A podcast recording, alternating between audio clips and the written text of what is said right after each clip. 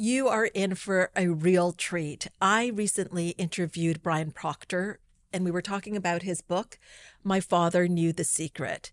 Brian is Bob Proctor's son, Bob Proctor being my mentor and friend. I've spoken about him often. And what's really special about this interview is that we did it in Bob's studio. In fact, the last time I was in that studio was to interview Bob, and we had an, an amazing conversation then what I love about the conversation that I had with Brian is that we get to get to know a side of Bob that you can only know if you grew up with him, if you were his child. And we get to find out more details about what it was like for Bob, even in those early days as he was teaching this material. I hope you enjoy this interview as much as I did and I look forward to connecting with you. You can connect with us on Instagram. You can also book a call with our team at any time to find out what we have open for enrollment. Enjoy the interview. Let's start with a dedication. This book is dedicated to my father, Bob Proctor. Bob Proctor was an extraordinary father, friend, and business partner. The stars aligned for me on the day I came into this world as his son. My father's passion and dedication to sharing the information that changed his life shaped my life and changed the lives of countless others worldwide is timeless and benefits any person that invests the time into studying it. Bob Proctor was one of the great thinkers of our time. I love you, Dad, and miss you dearly. Peak performance and mindset coach Hina Khan, welcome back! I make it part of my self image, and the more I rest, the more I make. Hina Khan is an extraordinary woman. She has a very extraordinary understanding of how the mind functions. When was the last time you were in this studio, Brian? Uh, last time I was in the studio would have been in June. In June. Whenever I come into Toronto, um, this is the place I like to, to do work from. I like to sit in here. I could just, I feel my father in this place. Yeah. yeah. What is it like for you to be in here? It's, uh, it's, it's bittersweet. Um, it feels great, um, mm-hmm. um, but it's also, you know, a little tough on the heart at the same time. Yeah. But it's, um, it's a special space. He, he loved, loved being in this studio. Um, he would come out here at five in the morning uh, and most days he would be phoning me. at five in the morning. five in the morning. Uh, it wasn't unusual for the two of us to be on the phone that early in the day. And he just loved this space. So for me, whenever I'm in the city, um, uh, this, is, this is where I come to. Oh my gosh. And the things that he created yeah. in this space. You can certainly feel your father's presence in here right now. Yeah. Like I feel like he is with us yeah. right now here. And what I find interesting, Brian, is that your father, Bob, didn't grow up with a strong fatherly presence. Right. But he was a great dad. Mm-hmm. Where do you think he got that from? Uh, he got it from his mother. Um, yeah. You know, he had a great mother. Um, uh, we, you know, I called her Nan or Nanny, and um, uh, she was a really, really special lady. And uh, she raised my father uh, my uncle, and my aunt, um, all on her own uh, with her mother, so my dad's grandmother. And um, she was a very strong woman, um, was very principled, and was a big influence on my dad's life. A huge influence. And what would you say was one of the influences for you from your dad when it came to parenting? Oh, well, that's easy. Yeah. Um, so if I can tell a little story. Please. Um, for me, it was, I go back to some of my earliest memories with dad. Mm-hmm. And he was, when he was home, he was on the road a fair bit um, when he started in the business. You know, he was really a pioneer in the personal development industry. But when he was home, uh, he would be the one that would tuck me into bed at night. And uh, and this is probably one of my earliest memories. So this is what he was like as a parent, and this really taught me as a parent. So he would sit on the bed and I'd get all, you know, laid down in bed and he would he would set his hand on my chest. He always mm-hmm. said that we we need to have a physical connection. And he would start to talk about all the good things that happened to me that day. um, all the good things I was doing, the you know the great things that were happening, and and if there was something bad that happened, he would have me look for the good in it. Um, it was really really good, and and then at the end of it, he would he would just have me close my eyes and he would say, Brian, you are capable of being, doing, or having anything you want in this world. You're going to have a great sleep, and when you wake up in the morning, you're going to have a big smile on your face, feeling wonderful. And that's that's who Dad was. And I was fortunate that I was able to do the same thing then with my kids. And it, quite frankly, it builds a really strong self-image. It makes you feel like a, I, I, with my kids, I called, I made them superheroes in, in their story. And uh, I, I think it's just a great way of building a strong self-image. And I don't know if this was an experiment that Dad started, um, but it was something that he was, really felt connected to and, and, and did relentlessly every time he was home. And it made a big impact on me. You know, it's so fascinating because he really loved big, right? Like, and he would show and demonstrate his love. And again, you know, at the time when he was coming up, you know, masculinity, men in the world, it- I think this is different for that time. You didn't, I don't, I'm sure your friends did not have fathers that were laying their hands on their chest and telling them how wonderful they are. Right. And how they are capable of anything. Did you know that that was extraordinary at the time? At the time, I did not. Um, No. so at the time, I just thought that was a normal thing. That all the dads are doing this? Yeah, but but you're right. Looking back on it, I can't imagine any other fathers doing that. Um, and I remember, you know, like I say, when I started doing it with my kids, it just felt like a natural thing to do. Um, but yes, it's. I never thought it was anything out of the norm uh, when I was young. Your father had such a big heart, and whenever you would be at a training or he would be on stage, inevitably at some point he might bring up Linda. So Linda was his wife for 30 plus years. Tell me about when you first met Linda. Oh. Well, there's, there's a question I've never been asked before. So, Linda is a really special person. Um, and she came into our lives, I was 18 years old. Uh, my sister was 16, my brother was 14. Uh, my parents had been divorced for four years. And uh, I guess dad and Linda got kind of serious. So, uh, they moved up to Toronto. Uh, dad, uh, my mother was getting married at the time. And uh, so I guess my father and mother worked out a, a, a deal that we'd live with dad for a while because we had lived with my mom for the last four years. And so dad moved up to Toronto. Linda moved with him and basically took us in like we were her own kids right from the start. And the crazy thing is, at the age we were, Linda was only 27 years old. Uh, she's only nine years older than me. And she took us in and treated us like we were her own kids the entire way through. Um, I, I, I get why Dad and Linda were a couple um, when they got together because she was she was also a very very special lady and really uh, has just always been kind and loving to us right through our life and now with obviously with grandkids. I mean, that's really remarkable. At 27, Yeah. I didn't know myself at 27. Yeah. I certainly wouldn't know how to parent teenagers Right. at 27 and come into their life at 27.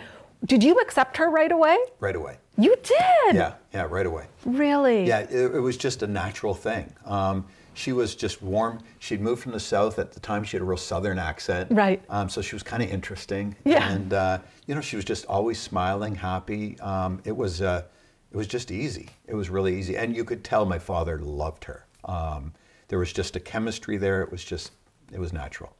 Tell me about their love. What did you notice about your father and the way that he loved Linda? Uh, it was just fun. It was Yeah. fun. Um, I know now at this stage, back in those days, that's when Dad was really just starting to build his business, and he was building it here in Toronto. Um, he didn't want to be on the road the way he used to be, so he was trying to build a business just in the city of Toronto, and it was a grind. Um, I know he had to work really hard, and it was not easy. Um, financially, was not a great reward at that time. And um, so, you know, it was tough, but he was committed to be there for, for us as kids and to be there with Linda. He didn't want to have to leave her, I, I guess, with us at that time. And um, so, watching the two of them through that time, looking back on it now with the eyes I have now was really special because it was not an easy time, yet they were always having fun. And they were always joking. They had little pet names they'd call each other. Um, it was just, you could see the love. And, you know, at that time when there wasn't a lot of money around, you know, it was a big thing. We'd go to Swiss Chalet for, uh, you know, for a big family dinner. Uh, and that was our, our big night out. And uh, it was just always happy. It was, it was good.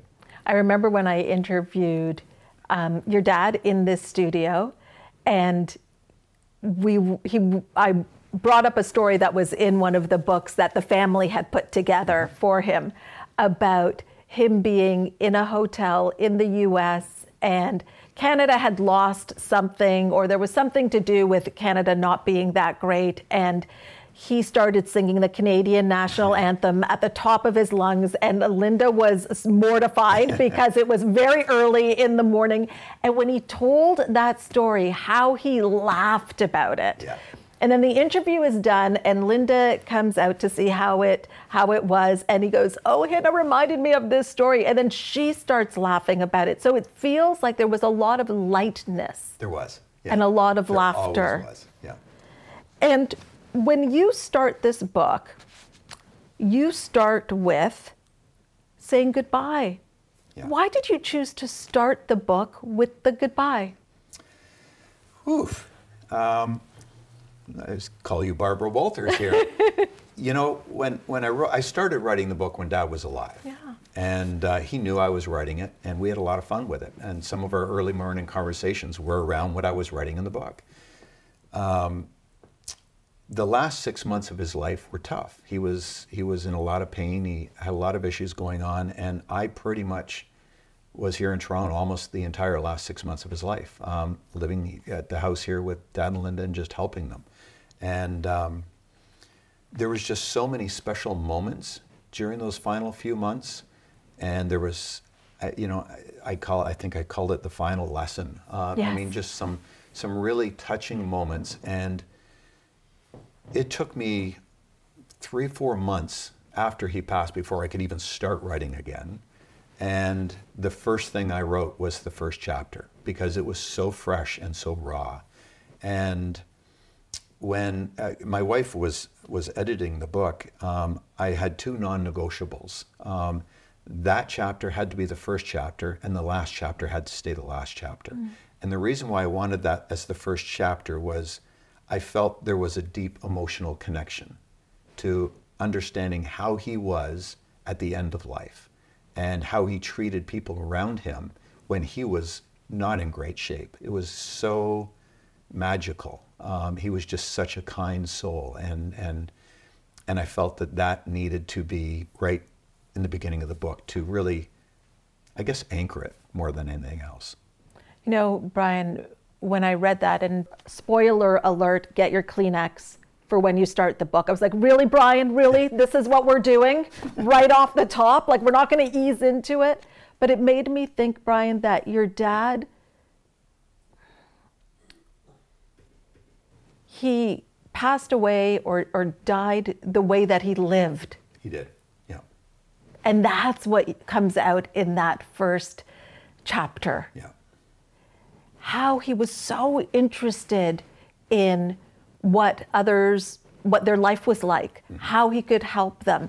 I love the story that you share about the people that were taking him from the hospital the two young men taking him from the hospital into the ambulance to here well you to his home here. Can you share that? Yeah. That was, uh, boy, that was a cool experience. yeah. So we were in the ICU, and in the ICU, as you know, in Canada, um, there's only usually two ways to get out of there. One, you're better, or two, you've passed away. And uh, Dad was not going to get better, and he was not going to pass away in the ICU. Um, he was committed, he was getting home. And the doctors didn't want to let him go, and he was having none of it. Um, he wanted to make sure he got home because in the ICU, you couldn't have visitors. Um, the nurses were really kind. They would let me stay in there with him for hours. But he couldn't see anybody else. Um, so he wanted to get home so that he could see all of his kids, all of his grandkids, close friends, and say goodbye to everybody. That was really, really important to him. And he made it happen. Well, we were sitting there, and I was sitting beside the bed, and we were holding hands. We just held hands for hours. and we were waiting for these two ambulance attendants to come in to get him. And this is dad to a T. I mean, you know, he wasn't doing well. He's on the bed, and these two young guys come walking in the room to take him out. And they were very matter of fact. They were just orderlies that were just going to put him on the bed and, and take him to the where they were taken. And before they could get started, Dad just kind of stopped them. And he looked at the first fella and he says, What is your name? The fella says, He looked at him kind of strange. He said, Muhammad. And Dad looked him back and right in the eyes and he says, Muhammad, that's a strong name. Boy, I really like that. He looked at the other fellow. He said, What's your name? He said, My name's Tuareg. And Dad looked at him and he said, Tuareg, I've never heard that name before. I really love it. And he just, it was like he enveloped them in love. And he was so kind to these two guys. And they looked at him then differently because of how he was being. Yes. And because of that, they took extra care with him. And when they put him on the stretcher, they were really kind and really gentle. And it was just such a special moment.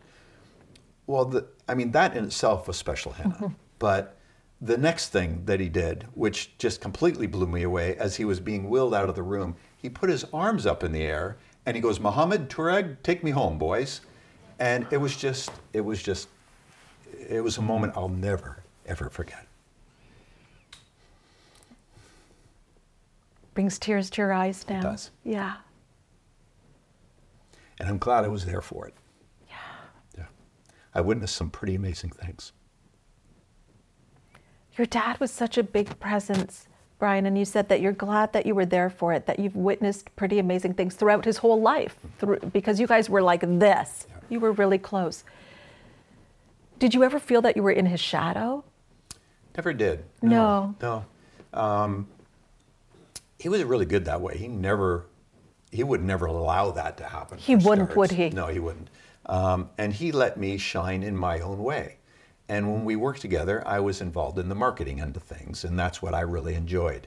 And he always supported me in whatever way I wanted. He, he would have loved to have had me up on the stage speaking and all that, but it really wasn't my thing at that time.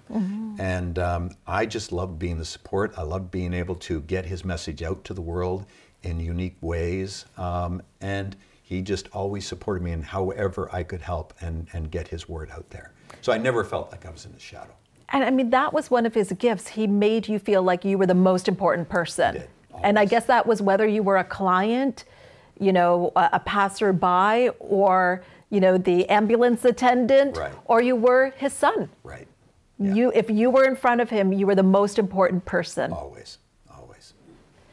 I, at talking about at talking about Bob's events, one of the things that always struck me was how his teachings and the way that he taught transcended religion, faiths. Like you walked into his room, you, it was like walking into the United Nations. Right. There were people from every part of the world, all different religions and people that didn't have a faith or believe in anything in particular. Mm-hmm. Why do you think that so many people were so touched by the way that he taught specifically? What did he have? I think what he had, he had this magical way of touching you as a person. He knew how to reach into your heart and speak to who you were. Didn't matter what religion, what country you're from, if you were male, female, or what, it, it, it made no difference um, to him. He spoke to who you were, and he made you see what you were capable of. And I think there's not enough people in the world that do that. And when you meet somebody that really shines on you and shows you how much bigger you can be in this world, you're going to be drawn to that person. That was my father. Um, he had a way of, of showing people what they were truly capable of. And who wouldn't love that? Well, and here's the thing he loved it. He was so curious about people and just wanted to help people that probably in some ways he'd be like, stop talking about me. Like, you know, Brian, let's talk about you. Hina, talk about you. Like, he was, he loved shining the spotlight on other people. Right. And he really wanted to help them. It was so genuine. And you could feel it. And it just, it made everybody in the room, it brought everyone together. He would bring everybody to that vibratory state mm-hmm. Of feeling special. And he could even be talking to someone else, but it was like he was talking to you. Right. Yeah, it was it was always interesting. He would always say that, uh, you know, he says, I remember him saying from the stage, he says, you know, I know you like me and everything, that, but you don't know anything about me because I don't talk about myself. He, he would say, he's I'm always talking to you about you, and that's who he was. Um, he just always shined the spotlight on whoever he was speaking to at the time. We talked about how Bob loved love itself. Like he just had the biggest heart. And I know what a kick he would get out of seeing others experience experiencing things. Mm-hmm. So for example, I remember when he phoned me on my birthday and it was one of the last conversations that we had and he's like, "So Hina, where are you?" And I'm like, "Bob, I'm in a suite at the Ritz. Paul's going to come by. I'm about to go and meet with a private client." And he's like, "Isn't life good?" Yeah. And I was like, yes. And he got such a kick out of me treating myself well Right. and enjoying this, enjoying these things. I remember um, being on the private plane with Bob, and Bob just loved it. He just loved sharing what he had with others. And he got a kick of other people having the, their first moments, like on a private plane or flying first class or being in suites. And I think the way that he lived, he really gave us permission to do that, Yeah. to really have the best in life. And I think what he taught me was just that generosity that by you giving by you doing what you want and you having more other people have increased just by being in proximity to you Right. It was it was always important to him uh, to be generous, to Yeah. to give, to do things for other people, and it was his way of showing you that you were worthy of having more. yes. You know, that's that's really what it was. oh my gosh that's what it was. And that's why he was not easy. Like he would he would give you tasks to grow you. And i remember this one time brian i had had like my best uh, like a weekend. Like i was like and i phoned bob and i was like bob well i texted him i was like bob i just did a six figure weekend and um, or I'm, and i'm having my best month and he was like call me so I called him, and I think he's going to say, Hina, congratulations. It's a Friday. Enjoy yourself. Put your feet up. Be with the kids. No. He's like, the month's not done yet.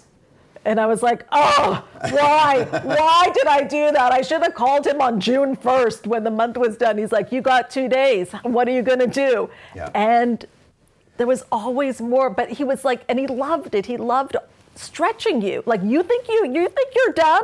You're not done. You know, that was a cool thing about him. When I was younger, that used to drive me crazy. Oh, I can imagine. Um, I'd reach a goal and I'm wanting praise for hitting this goal. Yeah. And I'm thinking he's going to praise me. And, and the first thing he'd, he'd, he'd look me in the eyes and he'd say, What's next, Brian? What's next? He never harped on the, the success. He was always, What's next? What's next?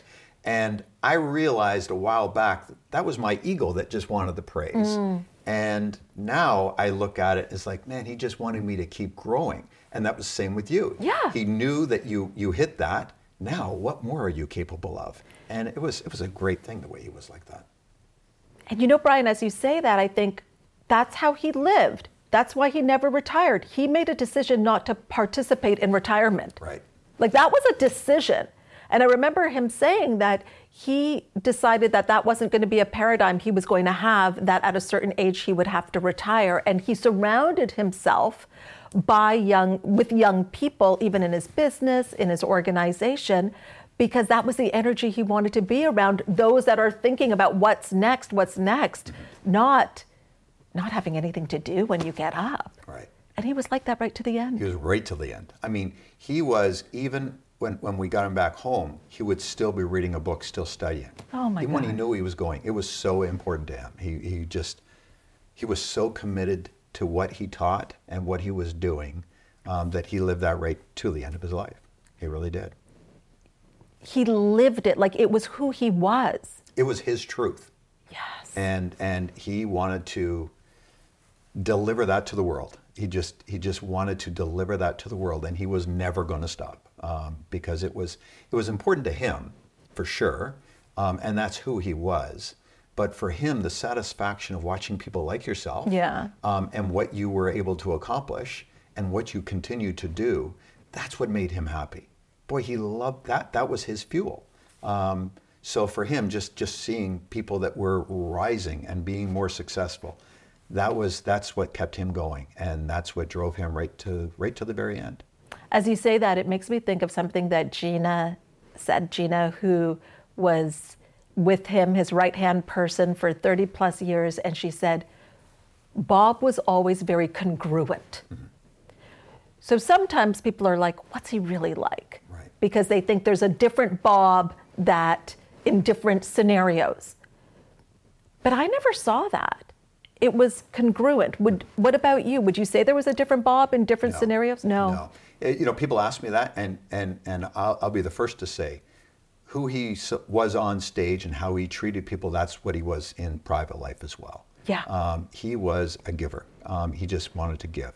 Uh, the thing that touched me, I think, the most was after he passed away. We did an online memorial, and there was it was like over hundred thousand people in this thing, which that in itself was amazing. Um, but for me, reading all the comments afterwards, that was it helped me. Um, and the comments were overwhelmingly about how much he gave, what he was doing in the world. You know, he was he was forever giving money to help organizations, help different people. He would do anything and everything for anybody that came to him and approached him. Um, it was all about service for him, and um, that's who he was, and that's who he was in, in private life. You know, that reminded me of another story Gina had shared of when he was at, in the hospital mm-hmm. towards the end, and there was some machine or something, and there's something going on with it, and a nurse was struggling with it, and. And she was like, "Yeah, they're, you know, we've got to get some new ones." And he was like, "Well, how much are they?" And she mm-hmm. said, and he's like, "Gina, you know, let's see what we can do and get them a new machine." Right.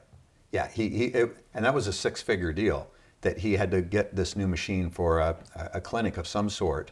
Um, that they didn't have the funds to get it, and so Dad makes sure they got one. That's who he was, and and he would do that on the spur of the moment at any time. Believe me. Yeah, yes. He was so connected to his intuition too. And uh, I remember he would talk about how if you don't have a spiritual component into your in your business, you're, you're missing it. Right. Spirituality was very important to him. Would you say he was religious? So here's the interesting thing. I, I get asked that a lot. Yeah. And Dad studied virtually all of the religions. Yes. In fact, probably on here we'll find the Quran and everything else because I've seen it in his office. Yeah, yeah. So it's, it's really interesting that way. He was not religious. Yeah. He was what I would call spiritual. And he felt that, yes, there was an energy bigger than us. Um, some people call it God, some people call it universe. You know, he didn't put a name to it, um, but he just felt that there is an energy that's more than we are. And we can channel that. It flows to and through us. And that's, that's how he lived. And that, that's what he thought. Um, and and he really lived that way. But the, it was interesting because he did study all of the religions. Yes. So he wasn't affixed to one way of looking at something. He really took the whole broad spectrum and applied that to his life. He was forever a student. Yes. You know what I really, um, I'll never forget this, Brian. So, those of us that reached a certain level in the company had the opportunity to spend some um, time with him in a smaller group. And Price Pritchett Yeah. was also speaking. So it was Bob and Price that were speaking to this group, and I had the um, opportunity to be there. And as Price Pritchett is talking, Bob is taking notes. Right. He's not like, I've been in this, you know, longer than you have. I know. He was always studying, always felt like there was something to learn. Always. You know, he never thought he was it. No. Um, he was willing to learn from anybody and anything. Um, he was all, I- he was like a child that way. He was just forever. He, and he was childlike. You know, he had that Yeah. certain magic, that twinkle in the eye. You know, and and yes, he was always learning from whoever he could. He was childlike. I remember at a training, somebody had brought in probably one of the young young fellas on the crew, not looking at anybody in particular, but he had they brought in like um, a hoverboard. He went on it, and he's like zipping around, and I and Gina's like, you know, like, oh God, you know, is this a good idea? Yeah. But he he never stopped wanting to try things. That Never, yeah. curiosity. Yeah. Oh my goodness. I, I remember a time we were in Hawaii, Yeah. doing a, a meeting for One Percent Club, which was a very high end thing, and gosh, he would have been in his 80s, Mm-hmm. and uh, he got on a bicycle and was riding the bicycle all around the room. It was just, it was great to watch. He just, he was young at heart. He had a lot of fun. A lot of fun. He was young at heart. And obviously, you and Bob were very, very close. And I remember when it was revealed that you and Corey were together. Mm-hmm. And he had said that for him as a father, it was very comforting Mm-hmm. to know that his son had found his love and he loved Corey so much. Yeah, yeah. And I know when you and Corey got married and had the wedding, you really thought it'll just be the two of you and the kids. Right. Really wanted to keep it intimate and small. And Bob did not accept that. and I remember Corey sharing the story of here she is. So Bob's there. Yeah. And Corey's walking down the aisle. And when she sees you, she just starts to cry. And as she describes it, it wasn't like on TV, like just a lovely little, you know, like tear running down the face. She said like she was an ugly cry, like she just couldn't keep it together. And Bob is noticing her, and Bob's just like, relax, calm down, relax. What was it like for you to have Bob there? It was actually great. I'm Yeah. so glad he was there. Um, so Corey and I got married in Hawaii, Mm-hmm. And we're both morning people. So we wanted to get married at sunrise. Uh, we thought that'd be kind of fun. Um, I don't know if the kids thought that was great. But, you know. um, so we had, you know, uh, we each have two children, and uh, so all the kids were there, and their significant others, and uh, we had this morning ceremony. Well, Dad had to be there. Um, so we're still explaining that one to my mother and Corey's mother. But, uh, anyways, Dad was there, and he actually took part in the ceremony, which was kind of cool. Okay, wait, I have a question, Brian. When did you know that your dad was coming?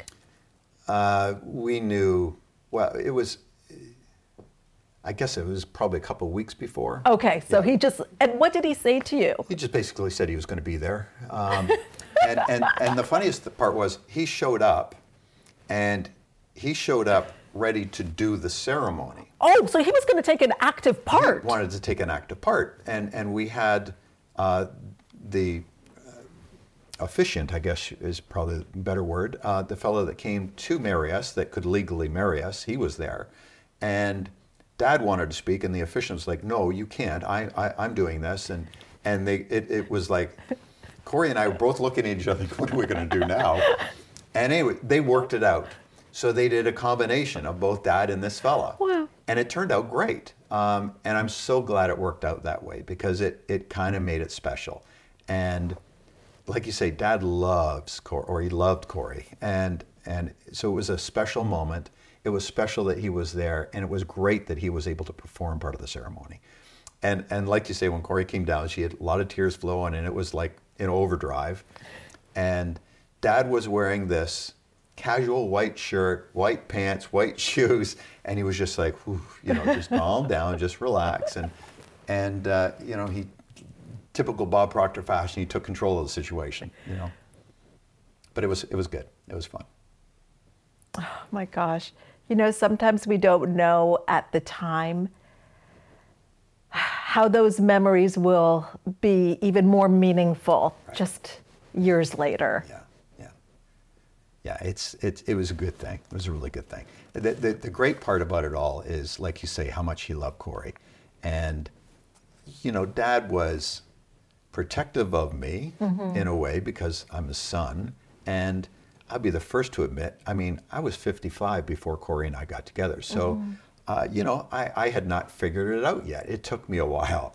And um, he was just so happy when the two of us got together.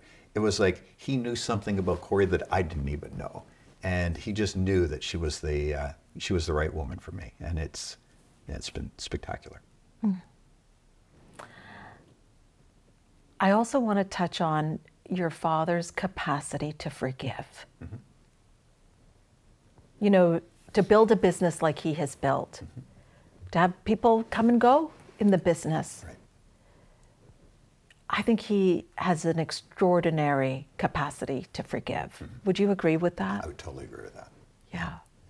Yeah, I, I remember one of the chapters in the book is all around forgiveness. Yes. And um, I can remember even where I was sitting. Uh, this was, I was writing that when, when he was alive. And I can remember where I was sitting in Florida at the time, talking to him on the phone and uh, talking to him about forgiveness.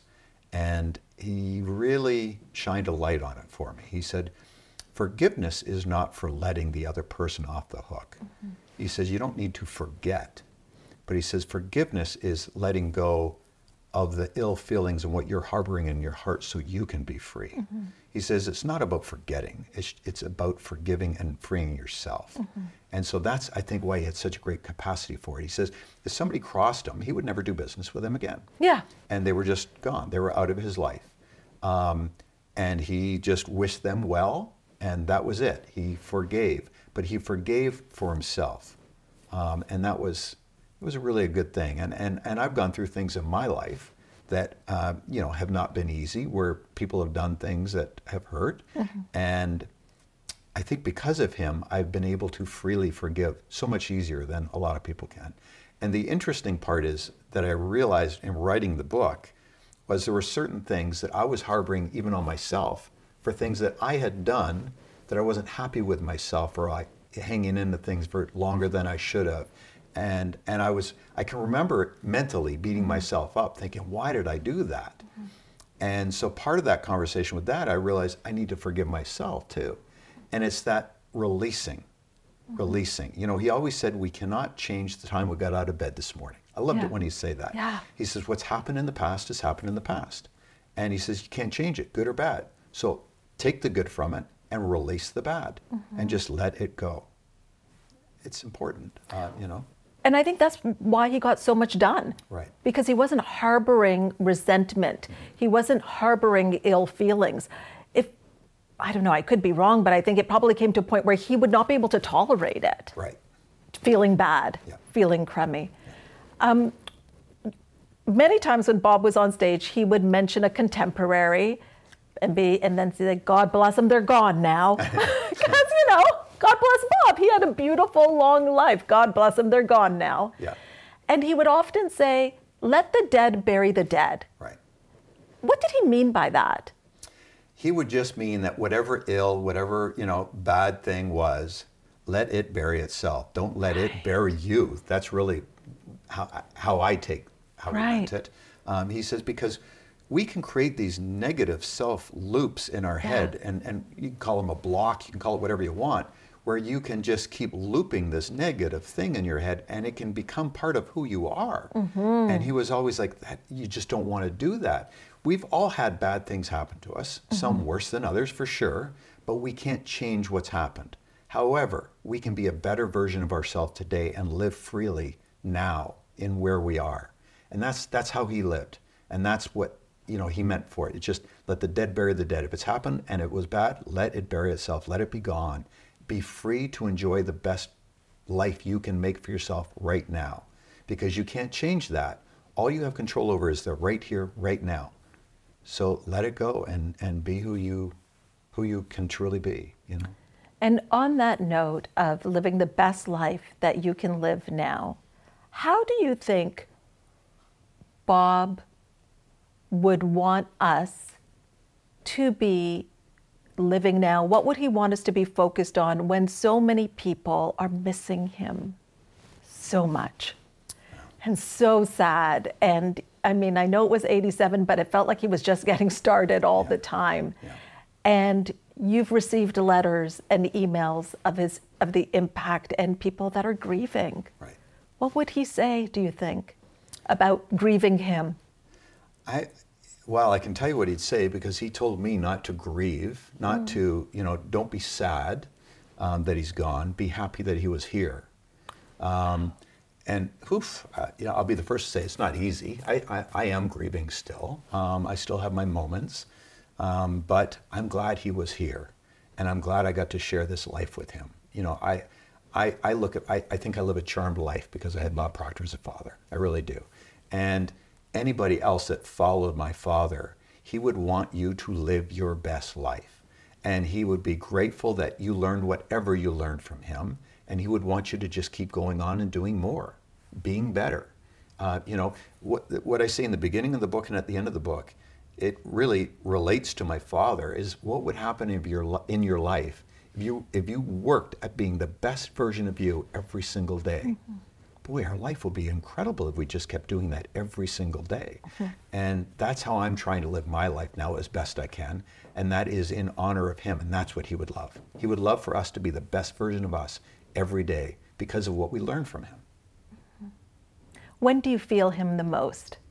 Uh, well, I feel him a lot in here for Yeah. sure. Um, this is probably one of the one of the places the most. I've got a couple of places at home that Mm-hmm. I uh, I talk to him. You know, that said to me, and it's you you know in the first chapter of the book, he, he said to me, Brian, keep talking to me. Yes. Keep asking me questions even after I'm gone, and you'll hear the answer. It'll be in your intuition, whatever it may be.